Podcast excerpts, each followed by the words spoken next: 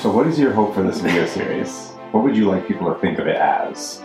So, I think in society today, we do a pretty good job at prepping people for a lot of things in life. I think the thing that we like really don't prep people for at all is marriage. And so I know like coming into marriage myself, right? I was just kind of relying on the model that my parents had, which like was a very kind of calm and harmonious household. And I just kind of assumed like just that's how it goes. And I think that um, it was, you know, as we have now been married for 10 years and recognizing that we in so many aspects of our lives we prepared ourselves for what we were like embarking upon whether it was like buying a car or buying a house or what school we were going to go to but we did like zero of that to prepare ourselves for marriage which is one of the most enduring things in life and also one of the most challenging and so i think um, why I'm really excited about this is because, well, two things. One, um, I think that this is like real advice, like from a practical, real couple that is just ahead of you doing this. I think there's a lot of advice out there from older couples, like grandparents, and I, and I find value in that certainly, but I think that you miss the kind of context of, of today, right, and how things are happening and, and the culture change that has happened. So I think kind of the first piece is just people taking away from this an opportunity to hear questions that might be awkward for you to just confront your partner with out of the blue. But if you're listening to all of what we're talking about and you're sharing that with your partner, it kind of makes it easy to have some of those harder conversations. So I think that's the first piece is just kind of opening that aperture. Um, and I think the second thing is a lot of times um, whether it's books or podcasts or blogs, are, are written from for one of two people, either the husband or the wife. And that is difficult because if you're reading one approach and I'm reading another approach, like that's not super helpful. And so one of the things we recognized was that there were very few opportunities for um, or or programs that allow you to kind of do it together, which is the whole thing of marriage, right? It's not just you separately from your spouse, but it's you as a unit now. And so I think we've kind of tried to work our way through a lot of the challenges that we faced early on um, and thinking through the lens of how do we do that together. So you'll hear some of like Marcus's thoughts, which are in some ways very different from mine. Um, and I hope that um, while, you know, if the husbands that are listening kind of find that value in what you are doing, that they also, like their wives, can hear a familiar voice and familiar thoughts um, from, from their perspective. Today we're starting with marriage. It's evident that both men and women lack basic skills and often have no idea what they're supposed to do or what they can reasonably expect from their spouse. Do you think that that is true? Like, like what? Say again. it is evident that both men and women lack basic skills and often have no idea what they, they're supposed to do or what they can reasonably expect from their spouse. So, skills, expectations, knowing what to do, like to what extent do you think those things are problems for men and women today? What are your thoughts on that? Yeah, I mean, we absolutely lacked skills coming into marriage, right? Like, uh, there was a time in society where, you know, there were not just you and your partner, but then like the community writ large of like, well, this guy really understands engineering, and this guy understand is a mechanic, and this woman is really good at, you know, um, like meal prep and this woman's very and, and, and i think that we've 100% lost that. Like we outsource everything and we uh, i know i did not come in to marriage with like a set of marketable skills that i uh, but i think it's important right is to recognize that like there are a lot of things that um that we just kind of go about doing the way we think we should and not necessarily um, building up those skills. So I think, yes, yes people need skills. Um, how about um, knowing what I'm supposed to do and knowing what I can expect from my spouse? You can either speak generally or you like, as a woman, like knowing what I'm going to do as a wife once I'm married or knowing what I can expect my husband to do. Right. Well, it's interesting because I think traditionally in society, women there there were very clear roles, right? And and a lot of us follow that. Like coming into marriage, like I took on the cooking and the cleaning and the laundry, and you really did. I mean, before you bought a house, I'm not really sure what you did. but like you know like like the maintenance I picked up heavy things. you picked up heavy things and you put them down uh and so i think that the um so so like for many people those traditional roles still kind of exist although i think there's a lot more friction over like well why am i doing this? And you know we talk we've talked before about like invisible work and like the the burden that a woman can carry because she's still doing all the things she would have done as a sole homemaker. And now on top of that is having a full-time career. And so i think that there's certainly um, that challenge there but then also men recognizing their ability to step up more and be a part of it. But what that does is it creates an like kind of an imbalance because men and women are trying to navigate and negotiate like on a daily basis who does what um, and so if you could take a step back early in marriage and kind of talk through with an open mind and not um, you know try to let go of the things like you hear in pop culture or the things that your friends have told you um, you know about like hey as a feminist like you you know you're like we don't need a complete role reversal right?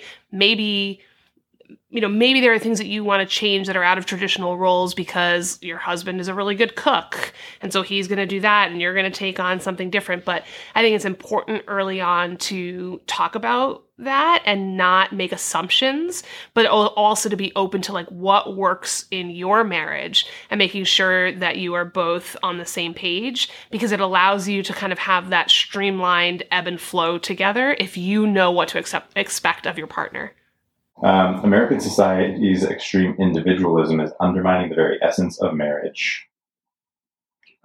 Rather than thinking of marriage as the most supportive and enduring partnership in your life, today's prevailing sentiment is that every individual should be focused on self, their self, ensuring they are not taken advantage of or lose their individual identity or purpose in life.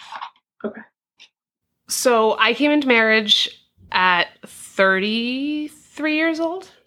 Yes, because we met when we when I was 30. So I- I came into marriage at 33 years old, and at that point I was a very hard charging, career driven person with a very clear sense of self and identity. And I think you did too. Like you came at that from the same perspective. And so for many years of your life, you are focused on you and who you are and the person that you want to be and what you want to build. And all throughout that as a woman, I'm also hearing from people like either marriage is not worth it or like you're going to have to change who you are or um like men not being interested in career driven women because of the um for some men true and for some men a kind of straw man that like well they're going to want you to be you know barefoot in, in the kitchen. Um but i think that that is a when you as you are once you're engaged and as you are preparing for marriage and very early in your marriage i was not aware of how much i had to let go of that and to be able to um recognize that it's about the giving of oneself and like that partnership. Um, so I think when you come into marriage, you have to be ready, uh, and you should be ready, and you should be excited and willingly ready to um, become one unit. And so that, I mean, there were some very clear things early on that I knew were going to happen. Like, I wasn't going to be making career decisions on my own anymore because that impacted our relationship, our family, whether it was like taking a step up in a job because it was going to take more hours or move. Like, I was always like, oh, yeah, I'll take that job and then I would move. Right. And so recognizing and being ready to not let that go, but understanding that there's someone else in the mix that you now need to be able to work with and, and think about these things with. So I think there's such a stigma in society today about like willingly giving up your individualism. Because I think that's something that we value as a culture and as a society. But I think it is turned the corner to our detriment because a successful marriage not only requires you to give of yourself, but it is within that giving of yourself to your partner and the other way around that you have a relationship where you both know that you're in it, that you can rely on one another, that you're willing to, you know, um, maybe change some decisions or rethink things as partners rather than, well, what benefits me and, and where do I want to go? And so I do, um, and I and I think there is really a negativity around, especially for women, because I think traditionally, you know, women would give up their themselves to become the wife, right? So whether it was getting rid of your, like getting, you know, not having a career anymore because you're about to be a mother, or, um, you know, maybe it was, you know, like you were going to school and now you're not doing that anymore, whatever it was. I think that culturally, that was a trend um, that that today's women are very on guard against. Um, and so I think as like I don't think I really fully thought about that until we took this step in you becoming Mr. Homemaker and us like and and me becoming the like primary I think one of the things that has helped the most in me being more willing to sacrifice and to let go was the step that you took in becoming Mr. Homemaker and saying, Our family life isn't working. We are very stressed. I am going to step away from my career that I've worked on for the past 15 years because I think that our family is what's most important. And I think that was a real, it was a surprise to me, but it was also something that really is like, I felt in my heart because it was well first i thought you were trying to trick me and get me to do it. But then i think it was really um it was a big decision and a big sacrifice that you made for our family and that you did first and i think that made me pause to say like well what sacrifices am i making for our family and what are the things that i can be doing to make your life and our lives better and easier and so i do think that as the man the onus was on you a little bit to do it because as a woman I was so like, well, I'm, no, I'm not gonna be a stay at home mom. Like, you know, I, am not gonna be boxed into that corner that everybody's been telling me I shouldn't be boxed into. Um, I think the flip side is now that I see like our household and the time with our children and all of that, sometimes I'm like, why was I so stubbornly like, I don't want to be a stay at home mom? Um, and so I just think there's a lot. I, I think the most important thing is recognizing the need to take the first step. The Klemps argument is that our parents, like boomers and maybe old Gen Xers, like they were fixated on we should have more fairness in society, particularly gender fairness. Mm-hmm. And so they raised all their children like, make sure you're being everything should be fair.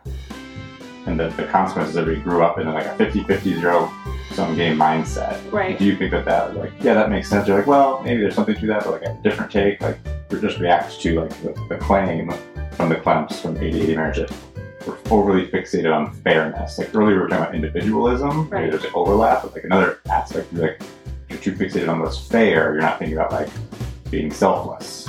What does fairness really mean? In the other conversations, people typically refer to one of two things.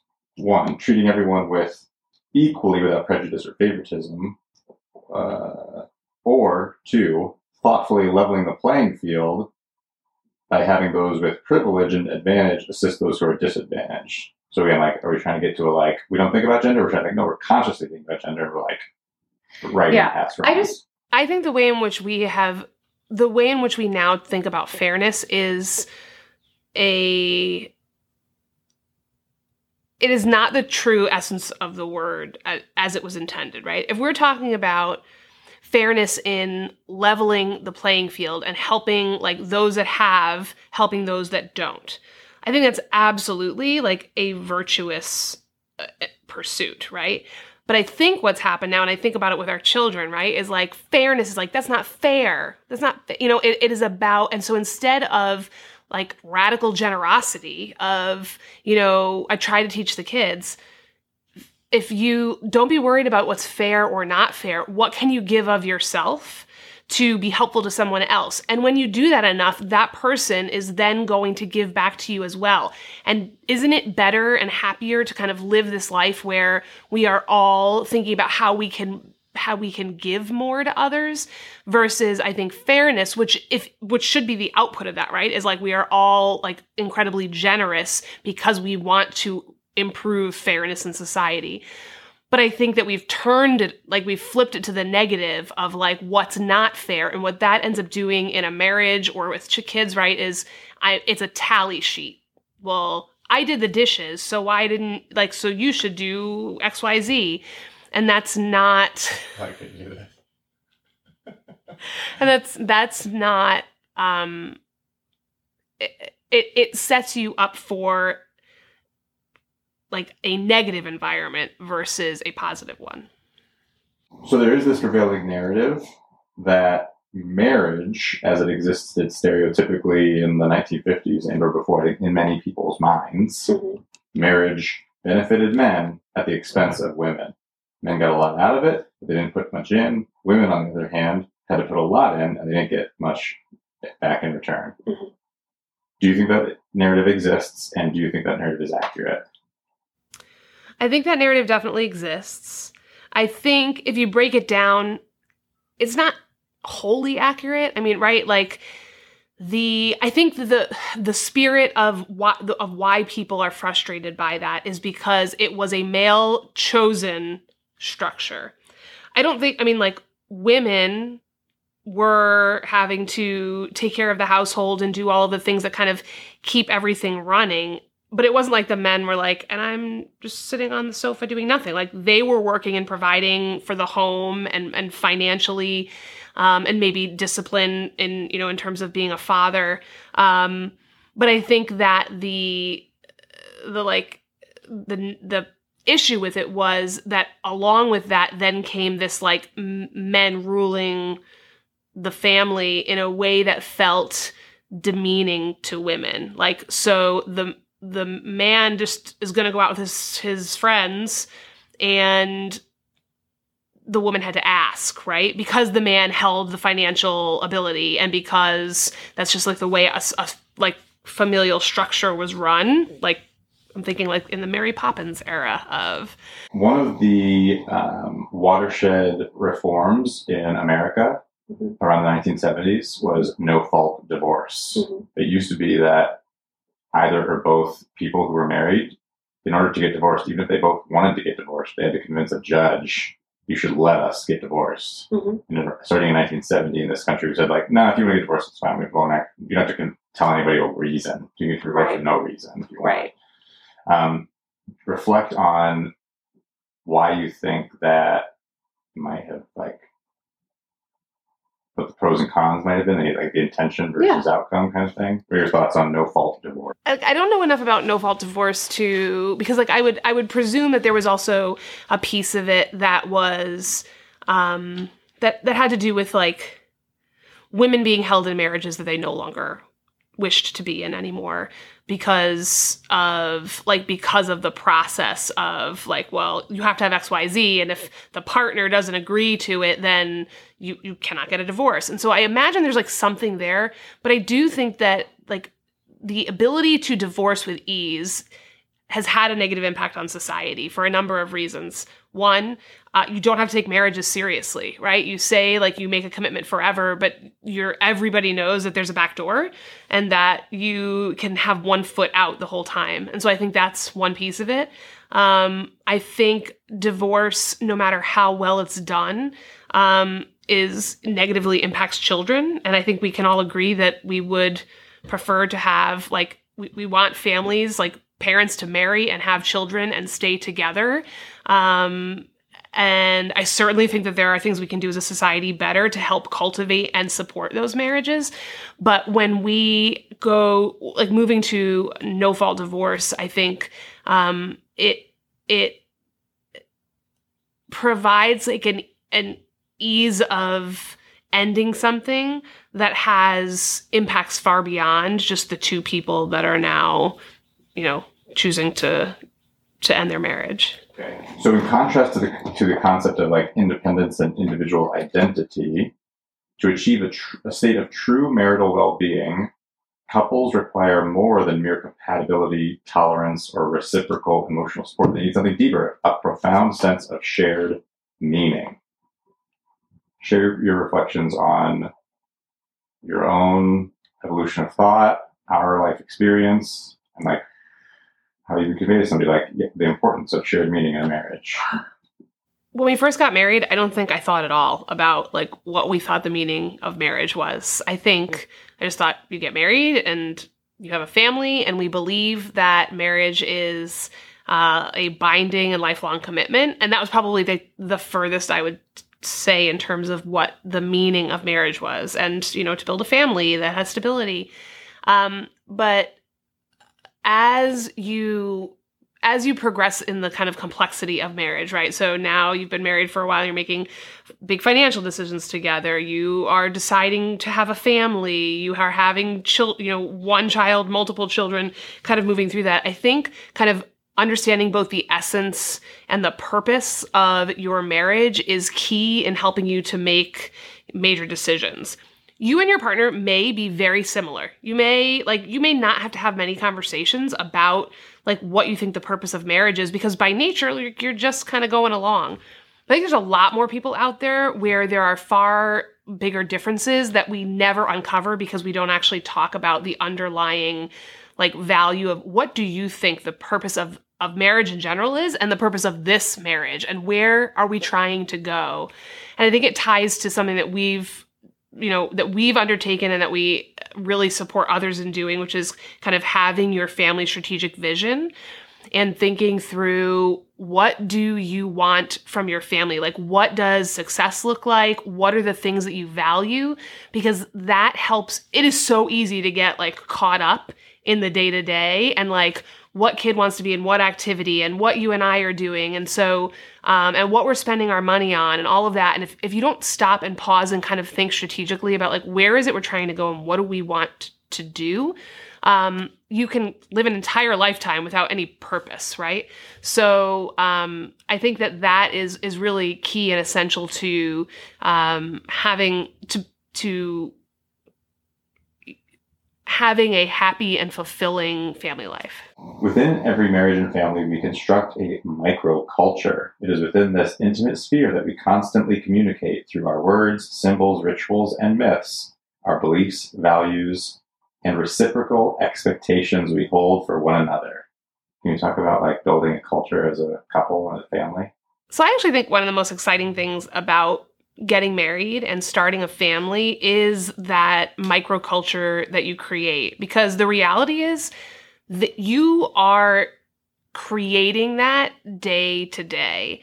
So, one, think about it and recognize that it's a thing because you are going like there are things that you have grown up doing, right? Maybe it's you you eat dinner at a certain time every night. We eat dinner together. Maybe you eat a very light dinner. Maybe you guys are like you know whatever the expectations are, but your partner is coming at that with likely significantly different a, a different microculture um, and or expectations of like you know we do Sunday dinner every night with our family or whatever it is, and so the really fun thing is that you get to talk through that and learn about your partners, but all like their culture, but also um, and their traditions and their rituals, but also recognizing that it's not natural, right? Like you you have to actually explicitly communicate about that because some of the things will just fall into place, but um, you know, how you approach Christmas with your kids or right, like whatever it is,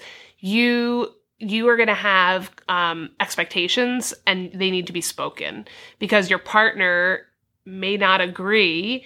And once you especially when you start traditions right like it becomes a part of the rest of your life.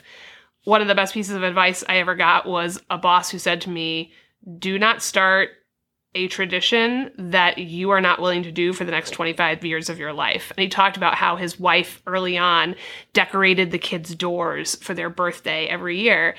um, he's like, and now my kids are like 19 and you know 20, and she's like, we're up at like 6 a.m. doing it, right? And he's like, and it has become a part of our family culture, and that's wonderful. He's like, but also sometimes I wish we had not like we had not started that. I think that's so true, right? Like we have like things that we start with our kids. Maybe you're an elf on the shelf family. I don't know. Like, right? You've just it is um, you have to like really think about those things and and talk to each other um, so that the traditions that you're setting are ones that you embrace together and that are um, and and recognizing also though that like if you've come from a family that either doesn't have that or has things that you didn't like you are now starting your own family and you have the ability to do to have happen what you want to happen. If you want to be a family that goes out for a walk after dinner every evening and like that's a kind of quiet time for you all because I think that's lovely. Um, that you know like that can be a thing you do. Um, and so just kind of like putting like taking some time to put some critical thought into it and really talking with one another. I know that I had a lot of expectations around holidays that I kind of just we had kids, I just started doing them. Um, but that was unfair because you were coming at it differently and didn't want to start certain like things without thinking about the implications of what we were doing and, and what that said and um, but I think it's just it's really it's really fun but it's very important to openly communicate about it early on.